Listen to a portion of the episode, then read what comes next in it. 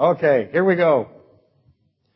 October the 1st, 2017, lecture discussion number 298 on the book of Romans. And uh, we shall be continuing along in Judges 13 through 16, chapters 13 through 16 again today. Uh, by continuing along, I mean going backwards and sideways, uh, such as the challenge of Samson. And last week we made our traditional list. There it is, sort of, in really small print. I hope you can blow it up for those folks on the internet, but it's a big list and that's barely a third of it. But we made the traditional list with Samson. We would need another half dozen Holy Platinum modeled reversible dry erase boards. I'd have them spread out all over the place. And that's not in our budget, but that's Samson. The point is, yay, a point that the material in Judges 13 through 16 is a combination of multifold and enigmatic. It's piles of mysteries piled upon piles of mysteries. It's extremely difficult. All of that to say, we will not finish or resolve Samson. And that's consistent here at beautiful downtown Cliffside we have no expectation of getting to the end of the endless Word of God, though uh, occasionally I appear to suggest otherwise. And over the years of my uh, so-called career, this has caused much angst and frustration amongst the congregants that have been before me, both analog and digital. But it should not. We uh, have been ordered, we have been commanded by Christ to search the Scripture. How big's that task? How good you going to do? How far are you going to get? Did God know? That's blasphemy, right? The very question is blasphemy. Did God know blasphemy? That we were directed to survey that which has an infinite depth course he did. God knows. Why then the assignment? Who among us would attempt to collect the countless pieces? How big a basket you need? How big a table, if you want to make it a puzzle, do you need? How many pieces are, is the puzzle? Why, who's going to do this? Who's going to try to put this incredible project together. And I, I like to think of it as a puzzle because it's all interconnected. Uh, who would obey this direct order from Christ himself? That John, that's John 5:39. That's where the order is. What is proven by the task? What type of person spends his lifetime studying the Word of God all the while with the realization that it is well beyond his capability to complete even one small part of it, much less the whole? Men have spent their whole lives on five or six passages. So have women. Obviously, those previous five questions that I just asked demonstrate the, the purpose. Ours is not to be petulant because of the great difficulty of the undertaking. Ours is to stand still and see, or if you will, stand still and find the salvation of the Lord. That's our job. The Lord will fight for you and you shall shut up. That's what he says. Exodus 14, 13 through 14. Does it actually say shut up? I propose that it does. You decide. Anyway, sometimes when we confront these kinds of significant problems and correctly determining the meanings, by that I mean Samson. Samson is a huge problem. We're not gonna, again, let me repeat, you're not gonna be satisfied. We're gonna end. I have to end. How, how do I know that? It's 298. How many more do I have to go? Two more. People don't believe me, but I'm trying to get to 300 and go someplace else. We're not going to finish it. And, and, knowing that we're not going to finish it, and we can't finish it, it is amazing. It's absolutely amazing, uh, this story, just as all of the Bible is. Knowing that, it's advisable then to read the ending of the account. Flip to the back we need to read the ending before we come to a cemented conclusion. See, it would be advised to reconcile our premises with the ending. If you have a, if you have a description of Samson that does not comport, does not uh, reconcile with the ending of Samson, then you are in a little bit of difficulty, I think, theologically as well as intellectually. As all of you know, the ending of Samson is, of course, where? That's right. You're absolutely right. It's Hebrews 11:32. You all got that right. Look at you. That's the ending of Samson. If you think the ending of Samson is at the pillar, the throwing the pillars of the temples down, or the temple down, that would be ill-advised. Oops, picked out the wrong. I had two choices. I got the red one. Hebrews 11:32. Actually, it's more than just that. Let's go ahead and read that. It's 30 through 40. Let me put that on there. I guess it'd be more. Look at that. I have two choices. Both of them are in the same bucket. Anything can happen here. It can be red or black. Let's go to Hebrews 11, 30 through 40, because again, this is the ending of the story of Samson. And so you need to know that. If you do, then you'll be able, I think, to decipher some of the aspects of it. By faith, the walls of Jericho fell down after they were encircled for seven days. By faith, the harlot Rahab did not perish with those who did not believe when she had received the spies with peace. And what more shall I say? For the time would fail me. Time will fail me. This is written by Paul to Hebrews outside of Jerusalem who are considering going back to Jerusalem where they will die. And he's going to stop them from that. That's his primary purpose. Some people don't think Paul wrote Hebrews. I think it's obvious uh, by not just the context but the ending. And what more shall I say? For the for time would fail me to tell of Gideon and Barak and Samson and Jephthah, also of David and Samuel and the prophets who through faith subdued kingdoms, worked righteousness, obtained promises, stopped the mouths of lions, quenched the violence of fire, escaped the edge of the sword, out of weakness were made strong, became valiant in battle, turned to fight the armies of, of the aliens. Women received their dead raised to life again. Others were tortured, not accepting deliverance, that they might obtain a better resurrection. See, you got multiple resurrections, don't you? You got a better. If you have a better, what else you got? You got a worse. That's interesting, isn't it? Still others had trial of mockings and scourging, yes, and of chains and imprisonment. They were stoned, they were sawn in two, were tempted, were slain with the sword. They wandered about in sheepskins and goatskins, being destitute, afflicted, tormented, of whom the world was not worthy. They wandered in deserts and mountains and dens and caves of the earth, and all these having obtained a good testimony, a good testimony, and a better resurrection than who? I'll give you one person they've got a better testimony of and a better resurrection than me. I didn't know any of that. And I'm not hoping to be sawn in two either. I'm trying to get out of it. And all these, having obtained a good testimony through faith, did not receive the promise that's uh, we'll have to cover that next week, but don't think it's something like about salvation. It is not. God having provided something better for us that they should not be made perfect apart from us. Okay? Look at those names. Rahab, Gideon, Barak, Samson, Jephthah, David, Samuel. I won't write them on the board. Take too much time. That's quite the list. Okay, I'll do it. I have to. Rahab, Gideon,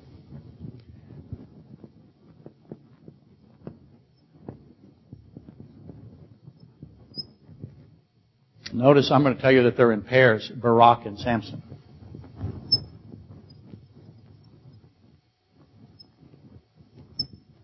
Did I get it right? Did I miss somebody in there? Double check myself. Jephthah, David. No. Oh, yeah, I have seven. Let me do it this way. Rahab's going to be by herself. Gideon, Barak. Samson, Jephthah. Remember, I started the Samson series telling you you can figure out Jephthah and what happened to his daughter, who was not murdered by her father as a child sacrifice. My gosh. You can figure out Jephthah by studying Samson. Both of them are, this is a dedicated man. He's a Nazarite. Jephthah's daughter also dedicated as a woman. She could have been a Nazarite as well. And of course, David Samuel. Those are, that's the list. Again, not chronological. Jephthah came before Samson. Barak came before Gideon. Samuel came before David. Did you notice time would fail Paul? He would not have enough time to tell of these that are written into the list of the faithful. These are the ones that God selects out and puts into the book of Hebrews. Why are these seven selected? Why are these the honor? You can make the case, I think, that Deborah was more deserving than a Barak. Would you be right? Apparently not. Deborah's not on the list, but Barak is. For today, just notice that Samson is on the list. Samson is on the list. Did I say that enough? Samson on the list of a man of great faith. Jephthah is on the list, honored by God.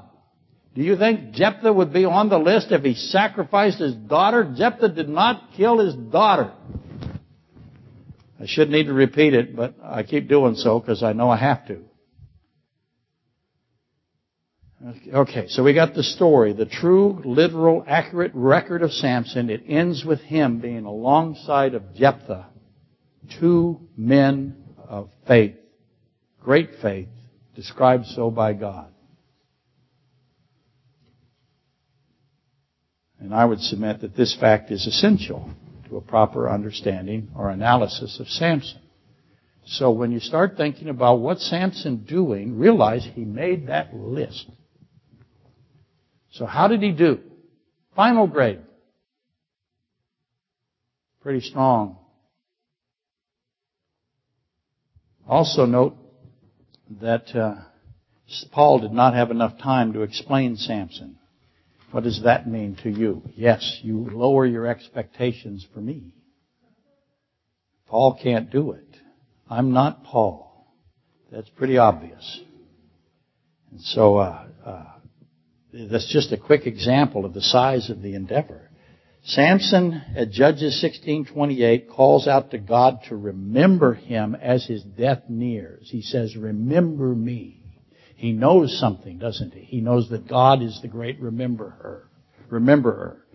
And that, of course, gives him this uh, connectivity, this linkage to the thief on the Christ, or, thief on the cross, who likewise cries out to God, remember me. Christ is the answerer of that and the rememberer himself. And Christ tells Israel to remember Lot's wife. So now I have the three of them put together with remembrance. Put those three together and figure it all out. Pack a lunch.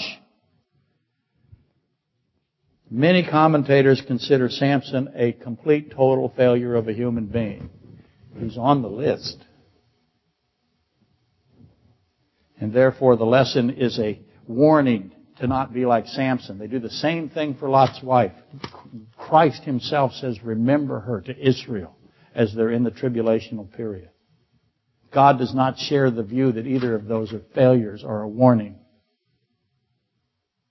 Obviously, uh, Christ remembers both and identifies it. Just a couple other examples that are the mystery of Samson. But that's the ending. So keep your ending in place. And as you form your hypothesis, as you be, begin to put this picture of Samson together for yourself, as you are the theologian here, I am just simply the facilitator of the questions. You're the one that has to answer them. Me answering the questions all the time is not of much value. You won't remember. So, but as you're beginning to to think about Samson and read the story of Samson, the true, actual, literal account. Note this ending of it, another ending of it, if you will. Samson's brothers come for his body. He has collapsed the temple. He's killed thousands of people, and his brothers come to get the body. And they bury him between Zorah and Eshtaol. And we'll cover this in a minute because we're going to read the text. Now, that tells you to go to Judges 18.2 and Judges 13.25, where five men of valor come. Zorah was Samson's place of birth. The place of his burial was where he was blessed by God, where the Spirit of the Lord moved upon Samson. He, his burial is tremendous. I ask the question, would his burial have been tremendous had he not collapsed the temple and killed those people? I'm telling you, absolutely it would have been. That is just a, one part of Samson's journey.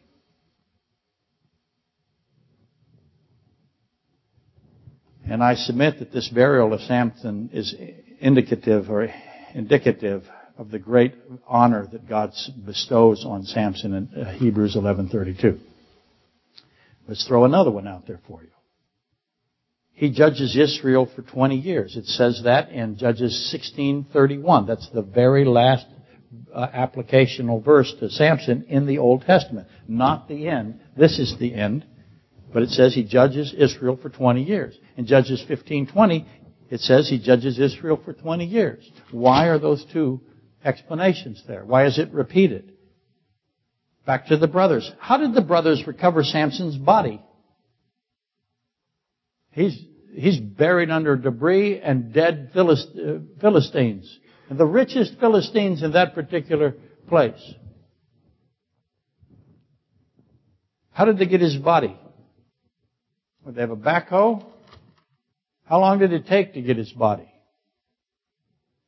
Why didn't the Philistines kill them when they came to get the body?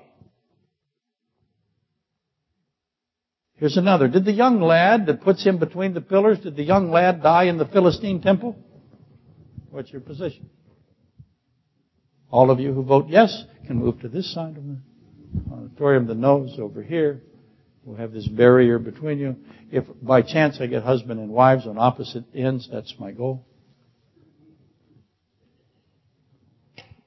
As you know, one of my great achievements in my so-called career. Did the young lad die in the Philistine temple? Go ahead and not raise your hands. How many of you think he did? Good. No one thought he did. I think it's obvious he did not die in the temple. Obviously, we will only achieve a shallow, cursory exposition of Genesis 13 through 16. There's just too much here. We'll never make it. Okay? Knowing that this is always the case, that time is going to fail us, and it's specifically identified that time is going to fail Paul of all people with this regard. It's, it's foremost and important that we understand that. It is the recognition of the authorship of Scripture. You are, you are looking at God's words. How much information are you staring at? Just basic information theory. Okay, so let's complete the reading of Judges chapter 15. Uh, doing so will perpetuate the illusion that I'm moving forward in this study, which, as you know, is never the case. Nonetheless, I continue the method for the sake of appearances. As we know, perception is reality, though it shouldn't be. Okay, so here we are, Judges 15. I'm going to back up to 6 again because that is extraordinarily valuable. And then we'll go to 20. It'll take a while, but this is very important. I'm going to emphasize some words this time and see if they can they can cause you to go, oh my goodness, there's something I got to deal with. Then the Philistine says said, so let me explain. In the first five verses, Samson burns Philistine. He just makes an absolute mess. We'll cover that in a minute. And he did it with fire. And the Philistine said, and he did it as a response to uh, the threat to kill his wife. We'll get to that as well. But for now, just this. Then the Philistines said, Who has done this? And they answered. Okay, what's the first question? Who did the Philistines ask? And who's answering them? Who's the they? And they answered, Samson, the son-in-law of the Timnite. Notice how Samson's described. Because he has taken his wife. Who took Samson's wife? Who's the he in that sentence? And given her to his companion. So the Philistines came up and burned her and her father with fire. All of that fits logically. Samson said to them, what's the question? Who's the them? Because you would do this, I will surely take revenge on you. After, after that I will cease. So he attacked them hip and thigh with great slaughter. Then he went down and dwelt in the cleft of the rock of Etam. Now the Philistines went up. So they're going up. Samson went down. They're going up. And camped, so the Philistines went up and camped in Judah and deployed themselves against Lehi. And the men of Judah said, Why have you come up against us? So they answered, We have come up to arrest Samson to do to him as he has done to us. Then 3,000 men of Judah went down to the cleft rock of Etam and said to Samson, Do you not know that the Philistines rule over us? What is this that you have done to us? And he said, As they did to me, so have I done to them. He absolutely repeats exactly what they said. The Philistine. We will do to him what he did to us, as they did to me, so I have done to them. So now we see an equivalent, equivalent, see, I have congruency. Samson says, you have done exactly to me what I have done to you. What did he do to them? burned them.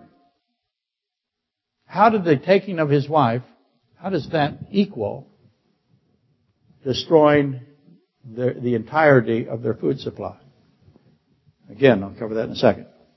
But they said to him, we have come down to arrest you, that we may deliver you into the hand of the Philistines. So I have this deliver going on. Then Samson said to them, swear to me that you will not kill me yourself. That makes no sense.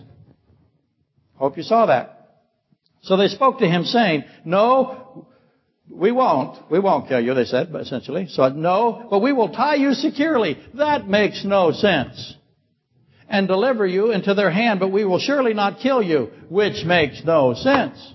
They're saying things that are senseless, or seemingly so, but they can't be. And they bound him with two new ropes. What? They had no old ropes? Where'd they get the new ropes?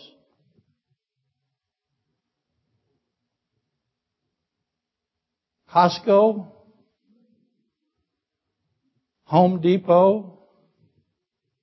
What is it with new ropes? You can spend a lot of time just figuring out why it's new ropes. We're not going to be able to do it. We don't have time. Time will fail us. And brought him up from the rock. When he came to Lehi, the Philistines came shouting against him. Then the Spirit of the Lord came mightily upon him, and the ropes that were on his arms became like flax. Did anybody know this was going to happen? So I have a guy tied up with a new rope. And all these people see him tied up with a new rope, and what do they do? They attack. How'd that go? Well, let's read. And the ropes that were on his arms became like flax that is burned with fire. There we have that burning fire thing again. We've got a lot of burning fire going on here. You think all the burning fire is related to the previous burning fire? Is all a bunch of burning fire? Yes, the answer is yes. And his bonds broke loose from his hands, and he found a fresh jawbone of a donkey. That makes no sense. How fresh is fresh? Oh, look, a fresh jawbone of a donkey happens to be there. How'd it get there? Reached out his hand and took it and killed a thousand men with it. Then Samson said, this ultimately is a song, with the jawbone of a donkey, heaps upon heaps, with the jawbone of a donkey, I've slain a thousand men. I've been waiting my whole life for somebody to put that to music, and I have a couple of musicians get on this song. Huh? Of course she could. Why hasn't she done it? Well, I'm asking. I think a, a, a, you know a blues progression, 12 bar blues, would be exactly what we'd want here. Maybe a minor blues. Put it in A minor so I can play it on the banjo, if you don't mind. When I say play, that's a relative term, as you know. Excuse me. Let the record show that my favorite niece is here. And it's not even close. It's not close. You get all the inheritance of all the nieces and nephews. Again, relative term. After the children pick over the bones of the, di- uh, the dead father. And so it was, when he had finished speaking, that he threw the jawbone from his hand and called the place Ramath Lehi. And then he became very thirsty. He's thirsty. Duh. Did he say, I thirst? Probably did. So he cried out to the Lord. Do you think he cried out, I thirst? You have given this great deliverance by the hand of your servant, and now I shall die of thirst and fall into the hand of the uncircumcised. Well, if he's dead, why is that a problem? Doesn't make sense. Nothing makes sense in this story. Actually, everything makes perfect sense. And that's what we have to do. We have to know the ending. There's the ending. So God split the hollow place that is in Lehi and water came out and he drank. Does that remind you of Moses? I hope it does. And he drank and his spirit returned and he revived. Therefore he called its name uh, En Hakkore which is in Lehi to this day, and he judged Israel 20 years in the day of the Philistines, the second time that that is set. Okay, I backed up to Judges 15:6 to remind everyone that the bride of Samson and her father, his, him and his household, were burned to death. They were not stoned, not slain by the sword, not hung. They're burned. And the bride of Samson was not burned for Samson's riddle. She was threatened to be burned for the riddle, but he saved her, and she was not burned by the riddle, but she was burned because Samson laid waste to the Philistine wheat harvest, their vineyards, and their olive groves. And he did it, why? Because the father of his wife, of his bride, of his betrothed, gave her to supposedly the best man. Samson destroys the Philistine agricultural, agricultural base, the wealth, destroys it all because the father of the bride voided the marriage contract. And he says that is an act of profound evil. That is a wicked thing. And the response that I must do is blow up, destroy, burn everything that the Philistines have to eat. And, he, and what's that going to do? If I destroy the food supply, let's just be uh, arbitrary. I destroy the food supply of, say, China. What do they do? What do they have to do immediately, militarily? They have no choice. They have to invade somebody with a food supply, right? Or starve. Now again, there's five cities here. We talked about it. This is one of the five cities, so there's four other cities.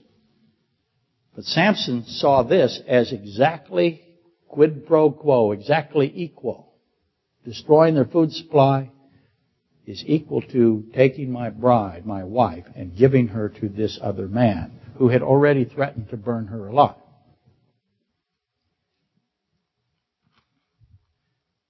The 30 Philistine companions and this man who was given the, the, the bride, wasn't given the bride because he wanted to marry her. Gosh, please get that out of your head or that he even liked her. He, he wants to kill her. That's what he wants to do. So the father gave the, the wife of Samson to someone who threatened to kill her, burn her over the riddle hard sailing, saying both the household and the, the, uh, and the wife or the bride. And adding to that, the father attempts to substitute the younger sister to Samson on the basis that she's better than the other, than the older. He says to her, I really thought you thoroughly hated her. That's what the father says to Samson. He did not think that. That's a lie. Therefore, I gave her to your companion who wants to kill her. Is not her younger sister better than she? Please take her instead. No. The answer is no. I hope you recognize all of that is complete garbage. Samson does not seem to blame the father though. Because the obvious question becomes, when the father is doing this, why doesn't Samson just tear the father to pieces? He doesn't. Doesn't kill the father. He doesn't kill the leader of the 30 companions that have his wife. Just like before. Samson instead inflicts starvation upon the Philistines in the Ascalon vicinity. He decimates their food supply. All of it. Once again, uh, Samson assigns the origin of this action onto this ruling city that's 25 miles away. And as you know, before, when utilizing the riddle as a vehicle to save the bride, he killed 30 wealthy priests that were 25 miles away. He didn't kill the people that took the bride, or threatened the bride, or who have the bride. He doesn't attack the father. He keeps going after this ruling city. Because that tells us something very valuable here. It tells us that that ruling city is pulling the, is, is, is the operational center of all of this. Remember, he killed 30 wealthy priests of Ascalon and stripped them of their garments and brought the bloody garments back and dumped them in front of the 30 companions. And they understood what he was doing and the condition now that they are in. They are in a very difficult condition.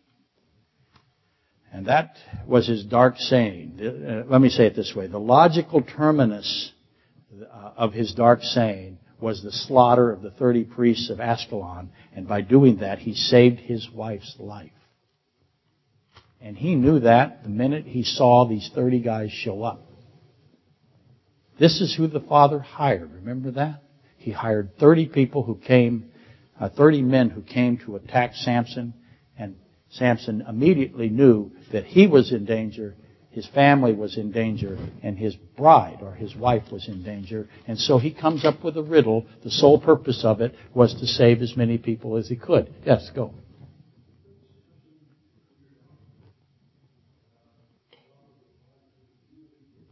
Listen, I do I, I, tell you why. There are two positions, and there's positions all over the, theologies or in the scholars and the commentaries. There's the diminished Adam position. I do not have the diminished Adam position because Adam is called a type of Christ. He is honored in Scripture. He was the first human being created. He was the federal head of all humanity. He was not deceived by Satan or by Eve or by anybody. So I, I present him as a as what he is, what, how the Bible describes him. But he's diminished. Lot's wife is diminished. Samson is diminished. And I think Jacob is diminished. Nowhere in the Bible does God ever assign blame. Rebecca is diminished. God never diminishes them. He does the opposite. I think you should have a position that is consistent with God's opinion. I know that's a novel approach. Who is the most diminished figure in all of Scripture? Done every single day, all the time, in every church, all over the place, relentlessly. And that's Christ Himself. So, of course, the types of Christ will be diminished. Where was I? That was a great question. Somewhere in here, I addressed that. But I threw it in now, and when I come to it, I'll repeat it word for word. Because I am diminished. Thank you for laughing. okay. Where was I? He saved the bride with the riddle. That was his intent from the beginning. As soon as he saw the 30 men come, as soon as he saw the leading companion, the man assigned to be the best man, he knew his bride was in danger of being executed. And he creates this riddle for them. He takes something that he knows is profound, because he recognized it as profound, and he puts it in front of them. It's an unsolvable, unknowable riddle. He doesn't do it uh, with the, with the thought process that he will prevail.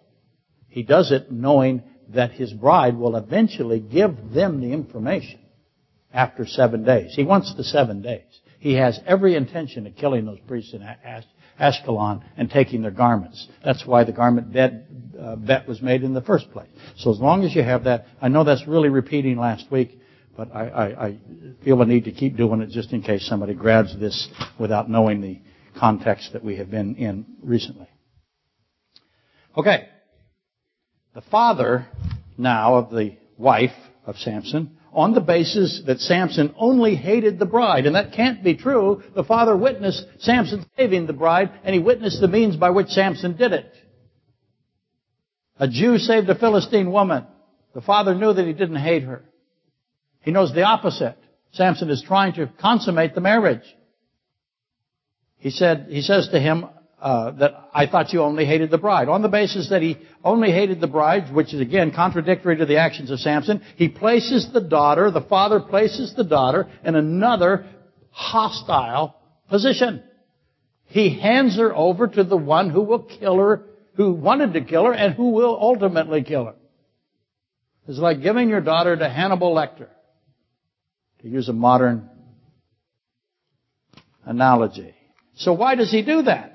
Isn't it obvious that Samson is the one that can save his daughter? He's already done it. Samson, not only to save the daughter, but save the father, and save the household of the father. Save the younger sister. If I'm the younger sister, I'm going, I want this guy. But he doesn't. The father doesn't do that. He does not give the daughter, the older daughter to Samson. He instead gives it, gives the daughter to a, to an evil man who intends to kill her. And Samson can easily provide safety for both the bride and the father's household.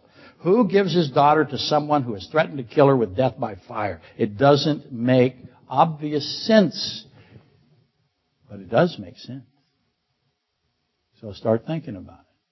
What's the motive of the father here? He's got a plan. He's thought it through. These are not idiots. If you go through this thinking these are simple people, uh, quit projecting yourself on them. Because they're not that way. Samson responds to this situation with total war. You put my bride in jeopardy after I saved her. And now we're going to war. And it is total war. Why is this the appropriate counter? Again, why not just kill the 30 guys, kill the, the lead guy, kill the father, take the bride, and go back? He doesn't. Instead, he, he commits to total, absolute war on the Philistines. Does Samson realize his bride is in a worse position than she was previously when he saved her? Oh, yes, he does. This is much more difficult. Can Samson save her? He thinks he can. Is he attempting to save her? Absolutely, that's what he's doing. He is a type of Christ. The father of the bride is content to allow his older daughter to die. That's why he gave her away. He knows that's a death sentence when he does it. Please take your younger sister. Take the younger sister, he says to Samson. Why does he do that? That's the same as walk away from this, let it go, do nothing, accept the breaking of the marriage contract, accept the, the death of your wife. Is not the younger sister better than she, he says. And that's two lies. I now have two lies. First lie, I really thought you only hated her. That's a lie. Obvious lie. Samson did not fall for that. He didn't think that. The father did not. Again, the evidence that the Nazarene loved his bride was overwhelming. Notice how I said that. The evidence that the Nazarene, the Nazarite, Samson loved his bride was overwhelming. The Nazarene would have given his life for the bride. Because that's what he would. Look at the odds this guy faces. It seems like a suicide mission. Turned out not to be the case. Lie number two, the younger sister is better than the older. No. That's not true. Why isn't it true? Ask a couple of questions. How young is younger? Why didn't the father flee when he had the chance? Because Samson has kills those 30 priests, he completely stops the situation. Previously, there's a chance to get away. It appears that Samson's father and mother seem to escape, but not the father of the bride. He chooses the opposite. Not only does he stay, but he resets the situation, doesn't he? And I believe this holding of the bride by the best man is a tactic. Best man in quotation. Something conceived and implemented by the best man and the bride's father. Did they anticipate, now listen to this, did they anticipate that Samson would return for the bride? Now this is particularly applicable today. Did they think there would be a return of Samson for the bride? Let's go through it. Notice how I phrased it. I hope that's so plain that you just go, please don't do this because I already got it. It's just insulting now. But I have to insult people. It's my job. Samson takes a bride. She Jewish? She's a Gentile bride. There's a betrothal ceremony. A betrothal system starts. Samson saves the bride. The bride's saved. Samson leaves the bride, and she is forced to wait for him. Samson goes to his father's house, his actual father, says so. Goes to his father's house. So let me repeat that. Samson takes a bride, Samson saves the bride, Samson leaves the bride, and Samson goes to his father's house. Judges 14:19. And he went back up to his father's house, it says. Samson not only went to his father's house, but he went up to his father's house. Does it get more obvious? Samson ascended to his father's house. Next, Samson returns for his bride and he brings a goat.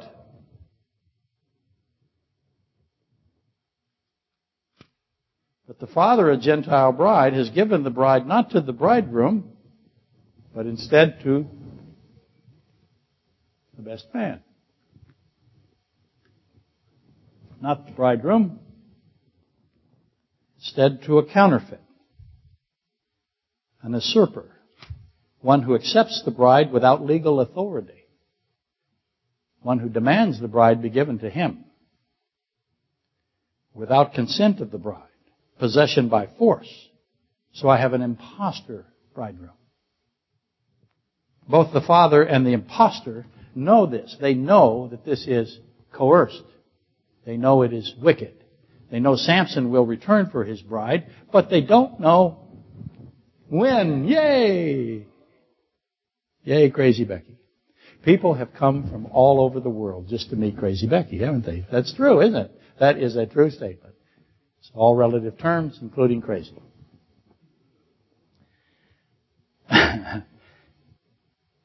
yes, you're holding your hands up, telling me, see what she does? It's very disrespectful. I want you to know. Yeah, they all looked. Now, of course, she's pretending she's innocent. She's really smart, that woman back there. okay, I'll hurry because of you. Oh, she pretended to say no.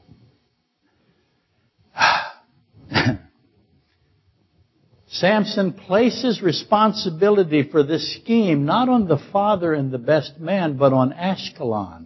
This time they have placed all of the Philistines into the line of fire.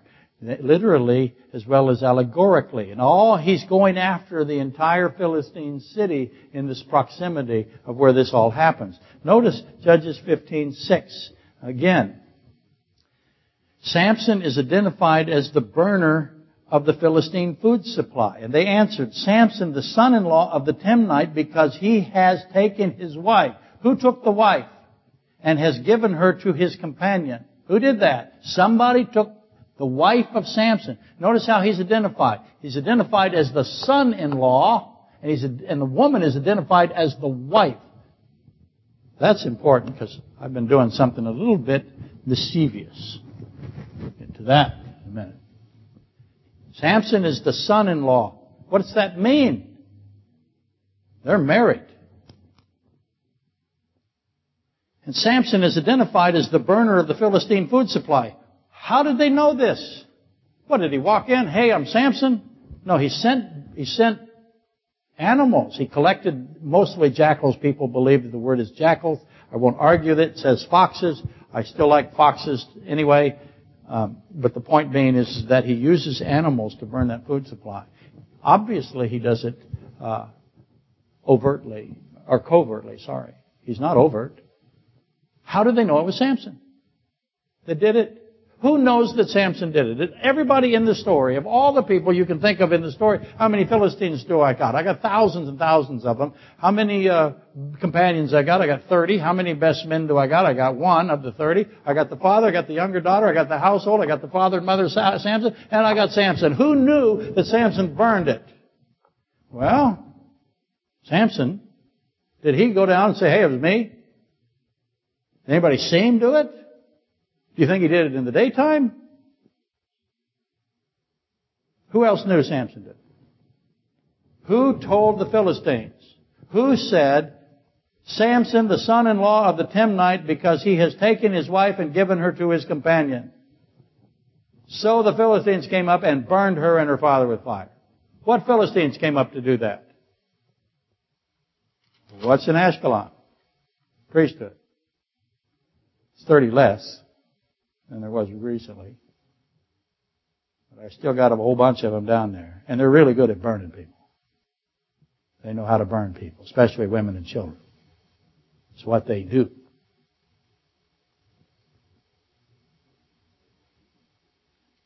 How did they know it was Samson? Where is the evidence? There's only very few.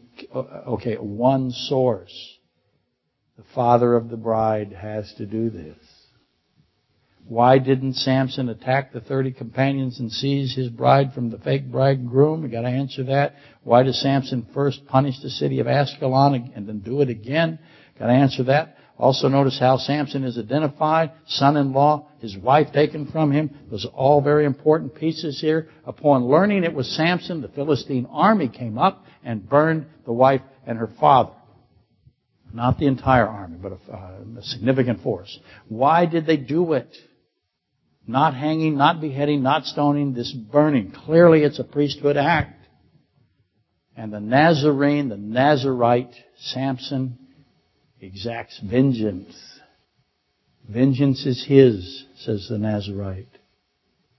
He slaughters this entire Philistine force that has come up to attack him. It's a great slaughter. I'm going to tell you now is when he kills the companion and the 30 men. This is where he kills the best man. And I'm going to say to you that the companion is the very first one he kills. And the way he does it is unbelievable. This is a massive force.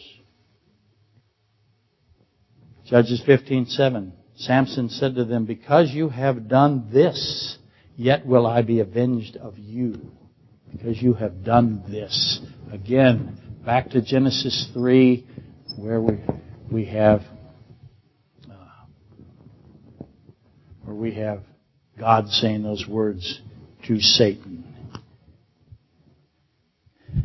Yet will I be avenged of you.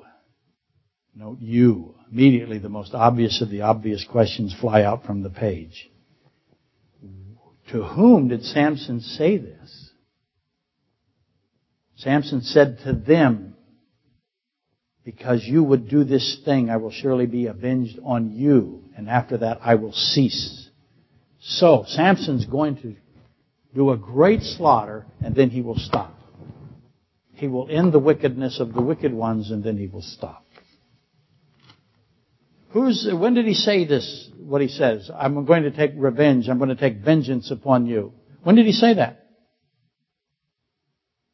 Um, how did he say it? Where did he say it? To whom, when, how, and where? Try to conceive the event. Form the actual scenario. Let me ask it this way. Did Samson, was he on his way to, the, to save his wife when she is burned? Did Samson come to the burning of his bride during, before, or after?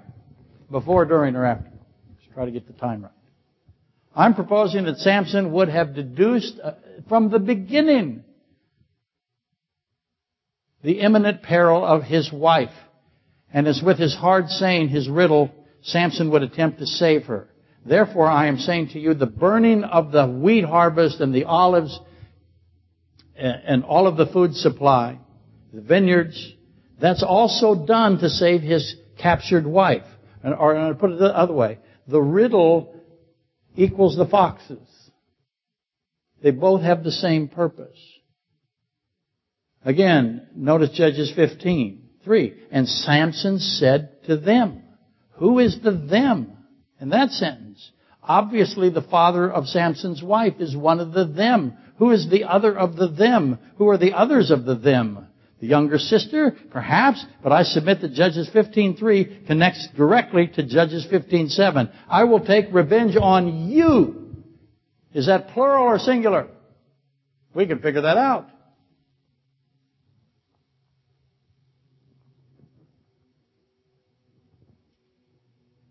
Yes, so he has taken his wife. Who's the he? Anyway, back to the wind. Samson was not ultimately able to save his wife. She was burned to death. So construct the timeline. Samson returns for the wife. He discovers the father has given Samson's wife, his father-in-law has given his wife to the very one who intends to burn her to death. And obviously the father has done this to avoid his own death by burning. But it's clearly also an act of great evil. He could have chosen Samson. He did not. He chose the Philistine priests of Ashkelon. And he sacrificed his daughter. Samson quickly untangles and deduces the implication of the situation and launches his response destroys that city's food system. Remember from last Sundays and the previous Sundays, I continue to attach Samson to Christ, but I do it by going through Genesis 3, which is Adam. So Samson through Adam to Christ. I've also, by design, have blended, intermingled, if you wish, the wife and the bride. I've done that on purpose. You hear me say bride, you hear me say wife done it on purpose. It's perfectly acceptable to substitute one of the words for the other. It's perfectly to do that. Note, however, that the consummation had yet to occur. That's the reason for the young goat. With that said, which is the more accurate term, wife or bride? What does the Bible call her? Or if you prefer, if you don't like wife or bride, go this way. Wife or, I'm sorry, wife or church. Or Israel or church. Anyway, as Adam was not deceived, it's obvious that Samson is not deceived here. Samson was able to pierce through to the critical conditions. Samson did not hesitate. He instantly knew what was, what was at stake and he acted with urgency. Twice he's done this now. First with the riddle, now with the burning. He's got to burn now. If he doesn't, his wife is dead and he knows it. He can't wait. Same thing with the riddle. As soon as he sees those 30 guys show up, I've got to give them a riddle. Or she's dead. Twice he's done this now. He acted with great urgency. Okay, let's throw in some other things as we wind this down for today, because I've gotten the magic fingers. Notice I said, never mind. Fortunately, that won't be on the internet.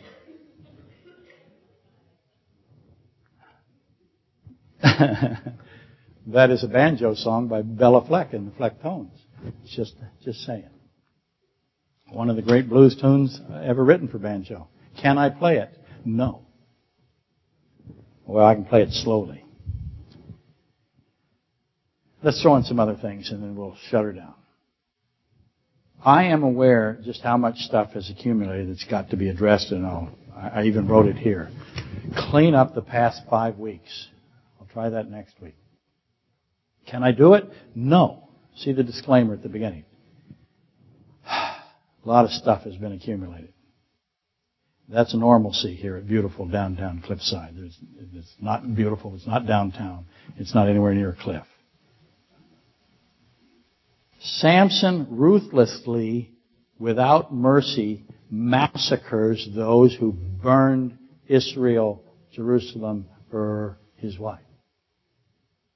He does this by hand. Back to the lion you go. A lion came out. Samson took the lion. How much does a lion weigh? It's a male. It's young. Will be, cons- will be conservative. 500 pounds. He tore the lion apart as easily, without effort, ripped it to pieces, threw it into a heap that's how powerful this little tiny Jewish man is. He massacres those that burned his wife, and he does the same thing. He does it by hand. He had no weapon. That's what the language means. Hip and thigh. It's wrestling. He grabs them, tears them apart. How would you like to be the second guy? He does this to a thousand men. Easy. That whole force. I don't know for sure how many, some have tried to estimate, but it's a lot of men. And then he goes down. After he does this, he goes down to a cave and he waits. What's he waiting for? His wife is dead. How long did it take him to tear that many men apart? He's got to run them down. How many are hanging around after the first 40, 50 go down?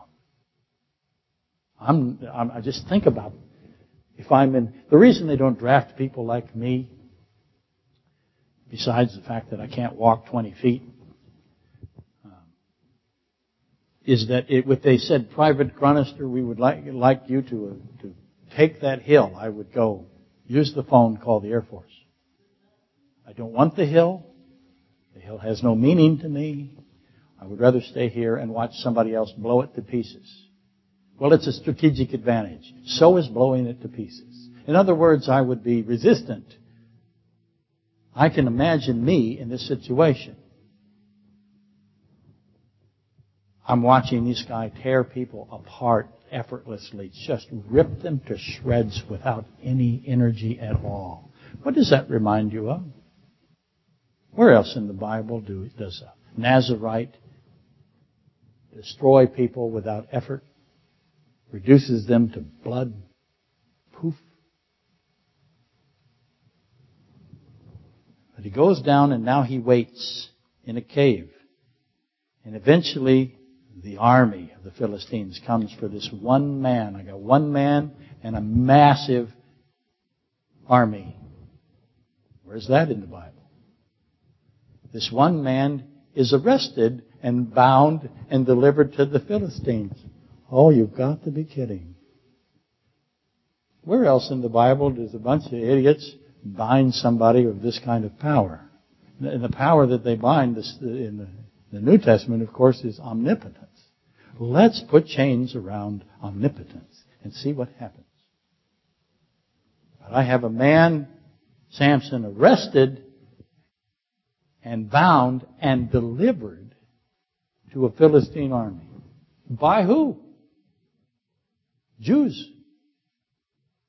Israelites. They bind Samson and their great idea is new ropes.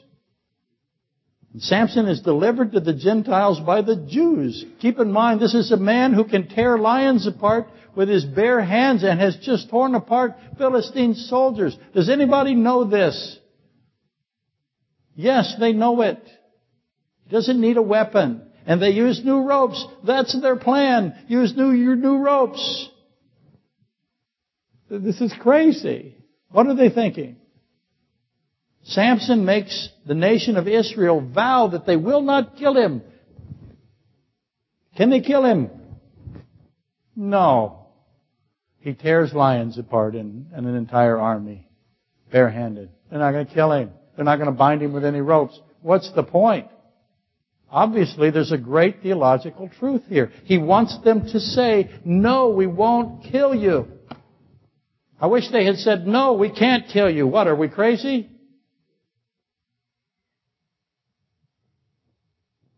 So, what is this? See, previously discussed dead lion and soldiers ripped to pieces. Uh, I can't say it enough. Who can kill this man? Nobody. He has to do what? And he does it ultimately. What does he have to do? No one can kill him. He has to give up his own life. And he does. And here we're going to, and, and again, he says, I thirst. And he gives up his own life. And he is on the list of the great men of God, men of great faith. Because he is a type of Christ who tries to save people. That's what he does. Now we have this Delilah thing. We'll get to that